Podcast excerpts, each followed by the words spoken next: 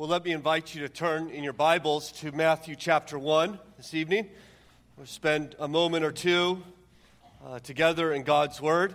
And by the way, a moment or two, that's preacher talk for about 20 minutes. So just to let you know uh, what we're planning to do, I trust God is going to bless us as we uh, consider His Word. I believe it to be the Word of God, and I believe God still speaks through it.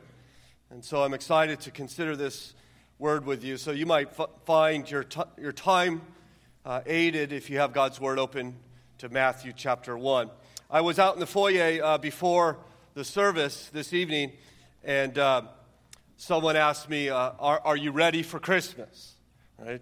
As if, as if there's in, uh, an ability to do anything about it, right? I mean, I, I think the stores are closed. I don't know. Maybe they're still open, but I'm pretty sure they are. Have you been asked that uh, this year? Are you ready for Christmas? Right? you've probably been asked that a dozen times. And uh, of course, it, as you saw my family a moment ago, it takes spreadsheets and budgets and all sorts of things to get ready for Christmas in the Karn house. Um, but but we, we, what, when we ask that question, what we're really getting to, right, is are the lights up? Is the, you know, is, is the presents wrapped? Are the cards sent? Is, is the figgy pudding, you know, cooling or heating or whatever you do with that? That's why we want to know, are you ready for uh, all the kind of trappings and all the traditions of the typical American Christmas. You ever wonder where all these things come from? You know, these flowers, for instance, that we have decorated throughout our sanctuary, the lights, the candles that we light. Where, where do we get all these traditions that we enjoy so much? Well, I was thinking about that this week, and I discovered that uh, before 1950, for instance, there was no Frosty the Snowman. That was an invention by Gene Autry as he sang his song Frosty the Snowman in 1950 to follow up his hit song in 1949, Rudolph the Red-Nosed Reindeer, which of course was invented in 1939 to lure customers into the Montgomery Ward department store. You might be interested to know that the Christmas trees, you know, putting the tree in your living room didn't become popular until about the 1700s in Germany.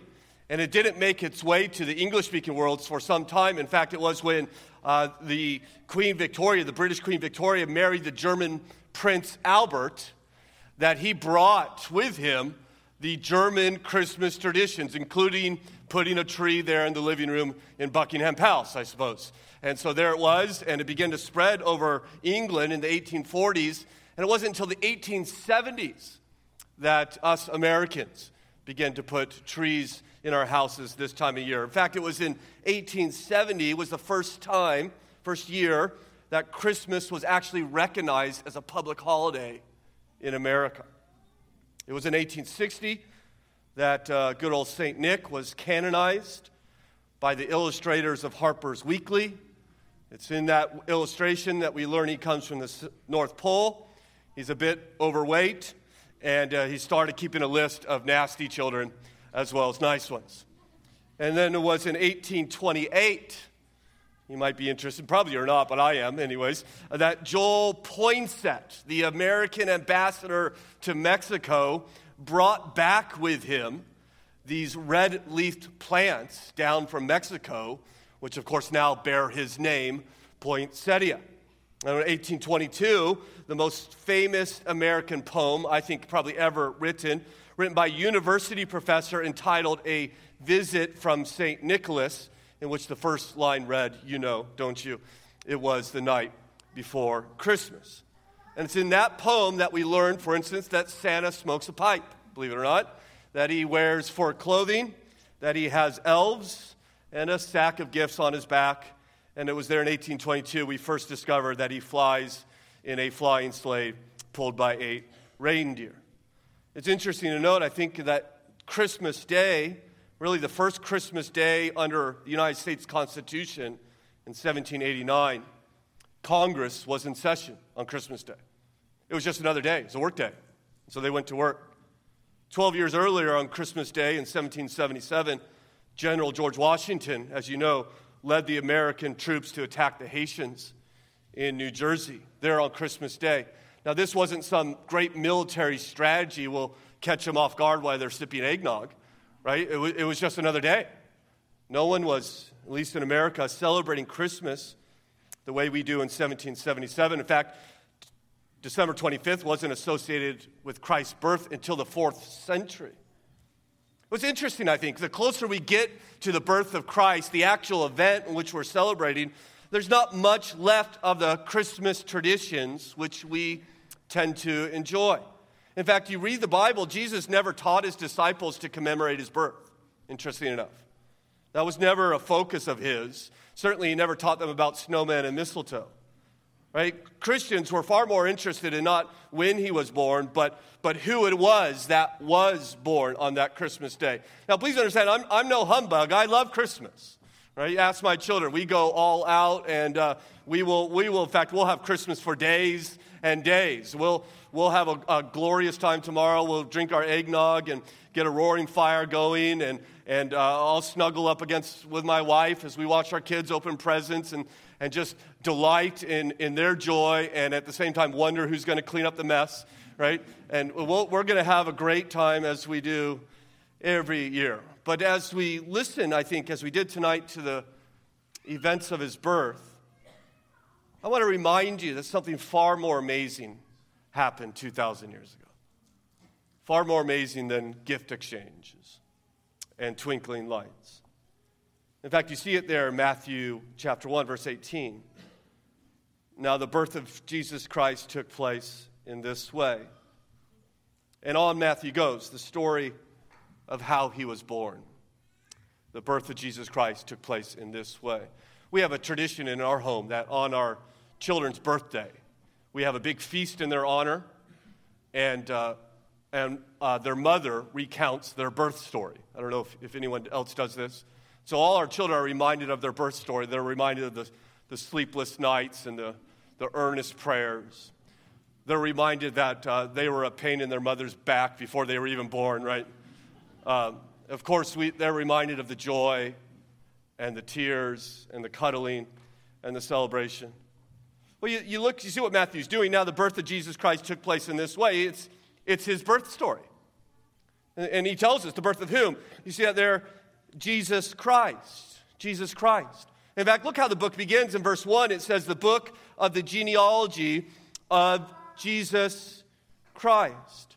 In fact, if you read Matthew 1, as we have as a church for the past couple Sundays, we've seen that, that uh, there in Matthew 1, he's named Jesus, which means he's a Savior. He's named Emmanuel, which means he's God.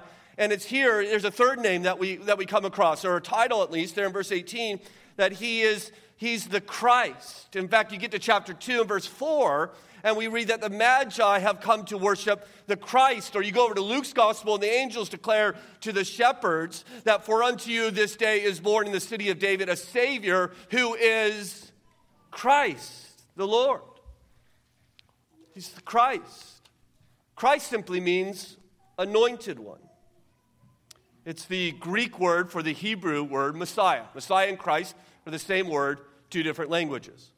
It's the one who has been promised throughout Scripture to come and save and to rule over God's people. It's the promised one, it's the awaited one, it's the long uh, uh, sought for one. That's who Jesus is. He's the coming anointed one, the anointed kings. For the Jews would anoint their kings as a sign of God's blessing upon them. In fact, you notice how Matthew, in Matthew's account, how the angel speaks to Joseph. See that there in verse 20. He says, Joseph, son of David, right? Do not fear to take Mary as your wife, and, so forth. You notice he calls him Joseph, son of, son of David. And the reason the angel's doing this is because the promised Messiah or the promised Christ was to be a descendant of David. And we read this over and over again in the Old Testament. For instance, Jeremiah says, I will raise up to David a righteous branch who will, uh, a king who will reign wisely and do what is just. And so that we come to the time of, of Jesus' birth, unfortunately, and this time it seems like the lineage of David is exhausted. It's at least invisible. And evidently, this very common, poor carpenter man named Joseph happens to be a descendant of David, and he will, of course, adopt Jesus into his lineage. And we're reminded here from the very beginning that he's coming as the anointed king, he's coming as the Christ. Now, the question is does anybody recognize that? Does anybody realize who he truly is? So, I want, for the rest of our time, I want you to turn to Matthew 16. There's this amazing conversation that Jesus has. This is getting towards the end of his ministry.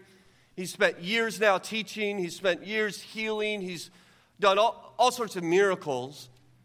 And finally, he, he comes to a point after spending all this time with his apostles, and he draws them to himself, and he asks them this question.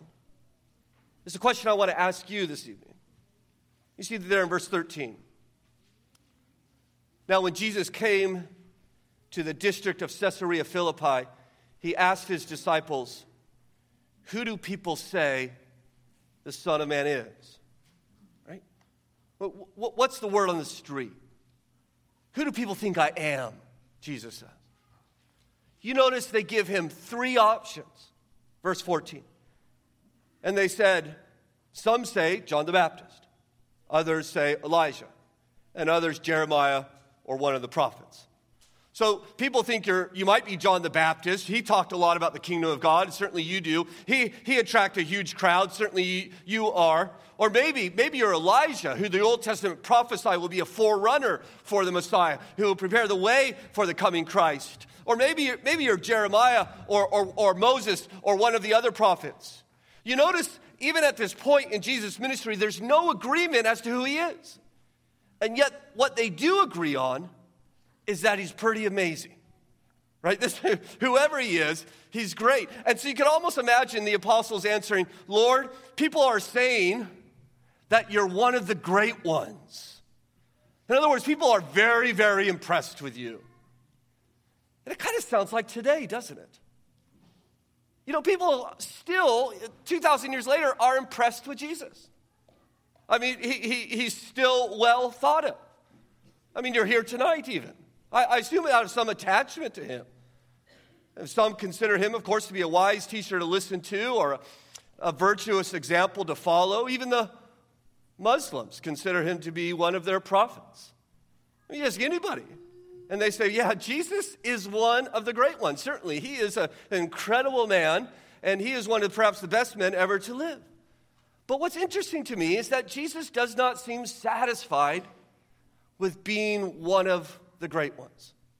For he presses them, doesn't he? As you see in verse 15. He said to them, But who do you say I am? And that's what everybody else believes. But what do you believe? Right, others are saying this, some, some are saying that. But what do you think? You who've been following me all these years. Who do you think I am? Of course, they've seen him cure the sick, cleanse the lepers, raise the dead. They, they've watched him receive sinners and love enemies and embrace the unclean and comfort the weeping and welcome the lonely. He's ministered to men and women, and Jew and Gentile, old and young, powerful and possessed, centurion and servant.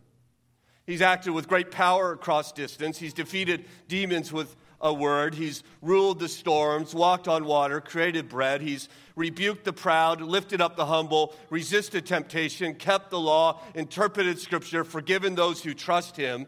He's been blessed by angels, baptized by the prophet, anointed by the Spirit, extolled by the Father. They've listened to him pray, listened to him teach scripture, listened to him proclaim the good news of the kingdom of heaven, and they consider all of what they have seen and what they have heard and what they have known. And suddenly, for the first time, a man voices this truth. It becomes clear to them as you see Peter speaking for all of them in verse 16. Simon Peter replied, You are the Christ, the Son of the living God. You're the Christ. You're not just another religious leader. You're not just another wise man. You're not even just another prophet. You're the Messiah who has come to repair the brokenness in this world. You're just not a king, you're the king. You're the one who will come and put everything right. You are the Christ of God, the, you are the anointed, long awaited deliverer. That's their answer. What's yours? How would you answer that question there if Jesus were to ask you, as he did in verse 15, Who do you say that I am? What do you think? What do you think of Jesus? I, I found it interesting that uh, a recent study said 85% of Americans believe in Jesus. I find that astonishing. I would have guessed like eight, maybe. 85% believe in Jesus. So that, that means you go out and, you know, with your affairs, you know, eh, eh, what was that? Uh, 17 out of 20 people you bump into say, Yeah, I believe in Jesus. I wonder if the more important question is not do you believe in Jesus, but who is the Jesus that you believe in? In fact, I wonder even in this room tonight, if we were to poll each person and say, listen, who, what do you, who do you think Jesus is? We might come up with very similar answers as they did. We might have various different answers, and we may all conclude, though we're not quite sure who he is, he's one of the great ones. He, he's incredible, but, but we might not agree. But it, you see, it doesn't seem like that satisfies Jesus, does it? That's why he presses them. It's not enough that we simply believe in Jesus, it's not a, simply enough that we admire Jesus. You must believe in who Jesus is. He's the Christ.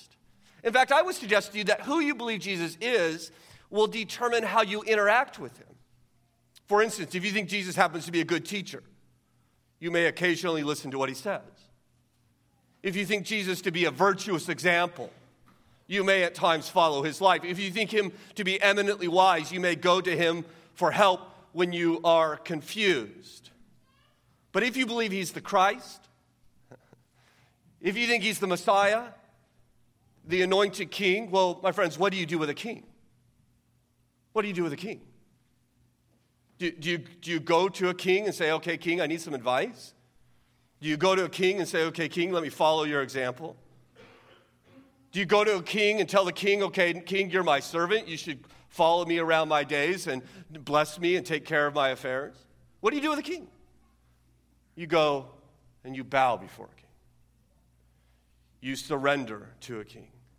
You say a king to a king, I'll do whatever you ask, my Lord, for you are my king. The Bible calls that repentance. You turn over the rule of your life into the hands of him who now rules it. So you have to accept him for who he truly is. Of course, Jesus is a good teacher. Of course, he is eminently wise. Of course, he, of course, he's a wonderful example. But he's more than that. He's the Christ. And you can't accept him as a good teacher or, or a paragon of wisdom unless you accept him as the Christ, as the anointed king. You, uh, you either accept him as all or nothing. For instance, my name is Stephen Karn. And if you were to say, okay, come on in, Stephen, but stay out Karn, right? We don't want any part of Karn, we'll take Stephen. I don't know what to do because I'm Stephen Karn. That's who I am. I, I, I can't separate the Stephen from the Karn. You, if you won't have the Karn, you don't get the Stephen. What some people do is they say, Come into my life as teacher, come into my life as example, or maybe even come into my life and forgive my sins, come into my life and answer my prayers, come into my life and solve my problems, fix my relationships, but don't be the first in my life. Don't, don't, don't say you're going to rule my life. In other words, we say, Come in, Savior, stay out, Lord. Come in, Helper, stay out, Messiah. And I'll tell you, it'll never work. It won't work. You either take him all or nothing. Who do you, who do you say that I am? He accepts one answer You are the Christ, the Son of the living God. And if you believe that, your life will show it. There will be submission in your life to Him. I, I mentioned that Christ means anointed one. And, and, of course, they anointed their kings, but there was another office they anointed. You know what, who else they anointed? They anointed the priest, didn't they? So he's just not the awaited king, but he's the priest who has come to make sacrifice for sins. Which is why, as soon as they affirm, as, affirm as, him as Christ, look what he does in verse 21. Right, they've now established you're the Christ, the Son of the living God. We read, from that time, Jesus began to show his disciples that he must go to Jerusalem and suffer many things from the elders and chief priests and scribes. And here it is and be killed. And on the third day, be raised. In other words, yes, I am the Christ. Therefore, I must die Therefore, I, I must be raised. Why? So that your sins may be forgiven. so that my sins may be forgiven, so that our debt may be paid. Are you ready for Christmas? Amen. Me too. But there's no better way than to embrace Jesus for who he truly is. As wonderful as the twinkling lights are, the gifts under the tree, as wonderful as the family is and the feasting, have you received Jesus? Has he paid for your sin? Have you surrendered to him in faith as your Lord? Have you received him? To receive Jesus is kind of, it's a lot like, like getting married. Right? Before you were married, you, you were fond of someone, you longed for someone, you, you had intentions to be with someone, but there was a day of decision in which you, the, w- who were two became one flesh, united forever. You received that person into your life. We have to do that with Christ. The Bible says we do that by faith. And I wonder if there are, there are some here tonight who God is speaking to their heart and saying, Will you receive my son as your Lord? He's come to save you from your sins. He's come to forgive you from all you have done, that you might be welcome into his family forevermore. It was on Christmas Day in 1739 that George Whitefield, the great evangelist, was preach, out preaching on Christmas and said, Oh, how it will rejoice my heart to hear that someone this day has been born again then it will be Christmas indeed. Hmm. It will be Christmas indeed if God might bring you to faith, that you might bow before Him as Lord. My Christian brothers and sisters, how are you bowing before your Lord, the Messiah? In what way is He your Lord? Do you find great joy knowing that you do not exist for Him? Uh, yeah, rather, he does not exist for you, but you exist for him, that you might follow him. Maybe he be your Lord tonight and tomorrow and every day forward as you seek to do his will. For he has come to live for us and to die for us and to be raised for us. And it's even that meal that we have the great privilege to remember his death for us, the death of the Christ, our Messiah. Our Father, we are thankful for the work of the Lord Jesus Christ. We believe he is the Christ, as your word reveals. We believe he is therefore our King. We believe he is therefore our sacrifice. And so, Father, we, we rejoice this Christmas. The Messiah has come. The Messiah has solved all of our sin, has paid all of our debt, that we might be forgiven, that we might be yours I pray that everyone under the sound of my voice knows Jesus as their Messiah, as their Christ. Father, if there are some here that do not have not yet yielded to him in faith, will you not bring them to Jesus? For I know of no other Savior other than the one for whom we celebrate this Christmas. And now, Father, as we come to this Lord's Supper, we pray that you would work in our hearts as we remember the work of Jesus Christ long ago. That he would come to die for sinners like us, that we might be received by a holy and perfect God. He has paid our debt and conquered the grave for us. And it's that great work that we celebrate tonight. For we pray in Jesus' name. Amen.